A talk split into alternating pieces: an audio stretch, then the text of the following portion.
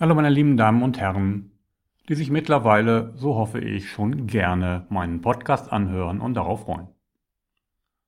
Heute heißt die Folge Wie komme ich bei einem Konflikt schnell wieder in meine Kraft? Oder Liebe ich oder hasse ich doch lieber meinen Nachbarn?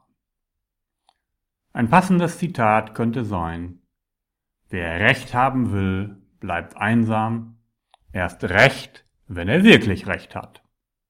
Das lassen Sie sich mal auf der Zunge zergehen. Wenn man wirklich Recht hat, bleibt man einsam, wenn man darauf beharrt. Dazu wieder eine eigene Geschichte.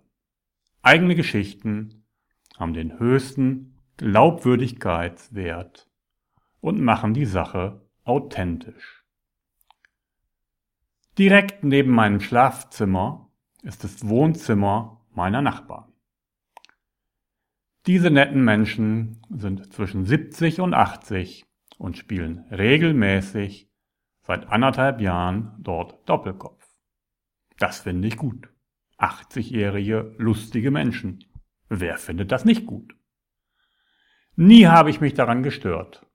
Wie gesagt, es hat mich eher erfreut, dass sie ihren Spaß haben. Eines Tages kam es jedoch, wie es kommen musste.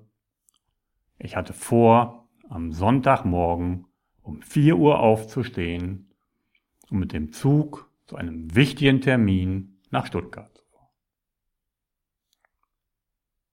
Und so habe ich nun um Mitternacht immer noch schlaflos mich im Bett gewälzt, eben weil diese netten Menschen so lustig waren. Und ich hatte das Gefühl, ich muss doch jetzt schlafen. Ich will doch um vier Uhr aufstehen. Und dann bin ich zum ersten Mal nach anderthalb Jahren rübergegangen und habe sie gebeten, etwas ruhiger zu sein. Ja, so war es. Mitten in der Nacht fiel mir nichts Besseres ein, als einmal um meine Ruhe zu bitten. Die entsetzten Blicke hätten sie sehen müssen. Was das denn soll? Das ist doch ihr Doppelkopfabend, den sie immer haben. Ich soll mich mal nicht so anstellen. Dumm gelaufen, dass ich gerade an diesem Tag einmal so früh aufstehen musste. Ich wollte Ihnen einige Tage später anbieten, mir das doch bitte künftig vorher zu sagen, so dass ich mich darauf einstellen kann. Kurz vorher hatte ich noch die Begebenheit mit ihm, der mich auf dem Flur ziemlich übel ansprach. Mit Ihnen rede ich jetzt nicht mehr. Das war ja wohl unmöglich. Was ist passiert?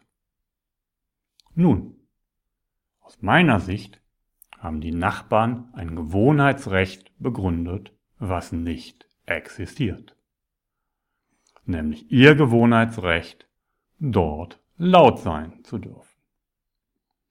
In Wahrheit wäre es aber jedes Mal wieder ein neues Abstimmen mit mir als Nachbarn gewesen. Das sehen Sie allerdings nicht so. Aus Ihrer Sicht habe ich in Ihr Recht eingegriffen. Aus meiner Sicht ist es umgekehrt. Ich könnte jetzt sagen, ich habe aber mehr Recht als die und könnte es jetzt eskalieren lassen. Ich könnte ihn künftig jedes Mal um 22 Uhr verbieten, dort laut zu sein. Ich könnte sie genauso wenig grüßen. Ich könnte jetzt mehr Recht haben wollen als sie. Aber wozu? Fragen Sie sich doch in einer solchen Situation lieber, was ist Ihr Ziel? Was wollen Sie wirklich erreichen? Wollen Sie die Eskalation? Wollen Sie, dass sich keiner mehr in die Augen sehen kann? Dass Sie in Ihrem eigenen Haus Krieg haben für eine solche Lappalie? Das ist im Übrigen hier die Ursache für viele Nachbarstreitigkeiten, die häufig sogar vor dem Strafrichter enden. Also, ist es das? Geht es darum, hier Recht zu haben? Geht es hier jetzt darum, das anzusprechen? Können Sie nicht vorhersehen, wie diese Menschen darauf reagieren werden, wenn ich Ihnen meine Sicht des Rechthabens darstelle? Klar können Sie das. Deswegen tue ich es natürlich nicht. Ich halte es lieber mit Freundlichkeit und Großzügigkeit. Sie alle kennen den Spruch, der Klügere gibt nach. Hier ist es kein Weichen vor dem Stärkeren. Hier ist es eine bewusste, kluge, innere Entscheidung, ihren Frieden zu haben. Ihren inneren Frieden und ihr eigenes Glück. Und das können Sie selbstverständlich natürlich auch auf den betrieblichen Kontext übertragen. Es gibt völlig unterschiedliche Menschen. Es gibt im Beruf Grabenkämpfe. Es gibt das Recht haben wollen. Es gibt das Statusdenken. Es gibt das Positionsgerangel. Was auch immer. Wollen Sie, dass der Kollege Meyer Sie mit seinen Grabenkämpfen in den Schlaf verfolgt? Oder ist es nicht Ihr Ziel, innere Ruhe zu haben und die Energie wieder für wirklich wichtige Dinge zu haben.